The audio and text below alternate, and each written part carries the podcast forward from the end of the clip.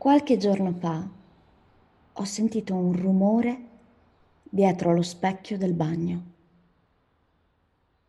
All'inizio non vi ho prestato alcuna attenzione. Lo specchio è lì da sempre. Mi sono sempre truccata davanti a questo specchio, ma il rumore si è ripetuto poco fa. È un rumore sordo poco umano. È come se un uccello cieco urtasse contro il muro.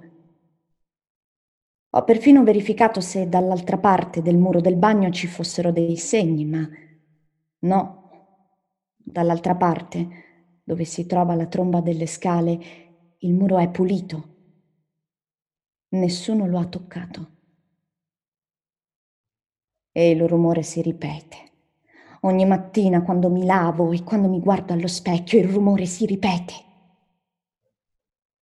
Ho l'impressione che sia un rumore sempre più preciso, come se qualcuno volesse dirmi qualcosa. Non posso più guardare nello specchio senza aspettare il rumore. Ci sono giorni in cui il rumore arriva subito ci sono altri giorni in cui devo guardarmi a lungo prima che si produca. Non ho escluso la possibilità che qualcuno, nascosto dietro il muro nella tromba delle scale, mi faccia uno scherzo. Mi sono svegliata più volte durante la notte e mi sono guardata allo specchio. Il rumore si è manifestato ogni volta anche se ci fosse stato qualcuno dietro il muro? Come avrebbe potuto sapere che mi guardavo allo specchio? Volevo avvertire la padrona di casa, ma ci ho rinunciato, perché allarmare tutti sarebbe stato un po' come un rimprovero, come se avessi sospettato degli altri affittuari. È vero che per molto tempo ho pensato al signor Dupont uno dei miei vicini. Vive da solo e sono già diversi anni che non esce più. Ma non fa mai rumore. E dire che potrebbe nascondersi dietro il mio specchio sarebbe ridicolo. Mi sono accontentata di togliere lo specchio dal bagno e di appenderlo sul muro della mia camera da letto. Lo specchio si trova adesso tra le due finestre è come se lui stesso fosse una finestra. Il mio piccolo appartamento si trova al terzo piano, ora. Sono sicura che nessuno potrebbe salire sul muro esterno della mia camera da letto per fare rumore dietro allo specchio quando mi guardo. E mi ci guardo sempre più spesso nel mio specchio. Ci passo ore ed ore davanti al mio specchio. Il rumore mi, mi affascina, mi, mi ossessiona. A volte mi fa paura. E sono assolutamente convinta che venga dallo specchio. C'è qualcuno di là che vuole comunicarmi qualcosa. Schiocco le dita e aspetto. Dopo qualche decina di secondi lui ripete quasi allo stesso modo il rumore del mio schiocco. Batto le mani e batte le mani anche lui. Con il mio spazzolino da denti batto due volte contro lo specchio. Dopo un minuto mi risponde. Se batto tre volte devo attendere un minuto e mezzo la sua risposta. In ogni caso impara in fretta. Io dico A e cinque minuti dopo sento una sorta di muggito nello specchio. Anche se la mia A non è riprodotta correttamente, sento che lui prova una grande gioia nello sforzarsi di rispondermi. Quando la notte cala, non accendo più la luce. Mi piace stare nel buio con lui dall'altra parte. A volte Comunichiamo in silenzio per tutta la notte. Al mattino mi addormento spossata ma felice. Il mio letto si trova proprio davanti allo specchio e so che lui mi guarda mentre dormo. A volte è lui a svegliarmi, aspetto di sentire o la mia A o uno schioccare delle dita o il mio spazzolino da denti che batte contro lo specchio. Adoro essere svegliata così. I suoni che emette sono così dolci, così personali. E gli insegno sempre dei suoni nuovi. Io gli dico U e lui mi risponde U la sua U arriva sempre più velocemente, somiglia sempre di più alla mia U. Gli dico sì e mi risponde quasi estasiato sì. Tutti i rumori della mia stanza gli sono già familiari. Mangio davanti allo specchio e lui riproduce tutti i rumori che faccio con le stoviglie. Gli piace soprattutto il tintinnio dei bicchieri riempio un bicchiere per lui e brindo alla sua salute, rido e impara anche lui a ridere. A volte il nostro dialogo mi fa paura. Impara troppo in fretta. Capta i suoni della mia vita con un'energia gigantesca è come un buco nero che risucchia a poco a poco tutta la mia identità. Una notte ho creduto di avere un incubo. Sentivo nel sonno una sorta di, di tic-tac mostruoso, come, come se la mia stanza fosse diventata un enorme meccanismo idraulico.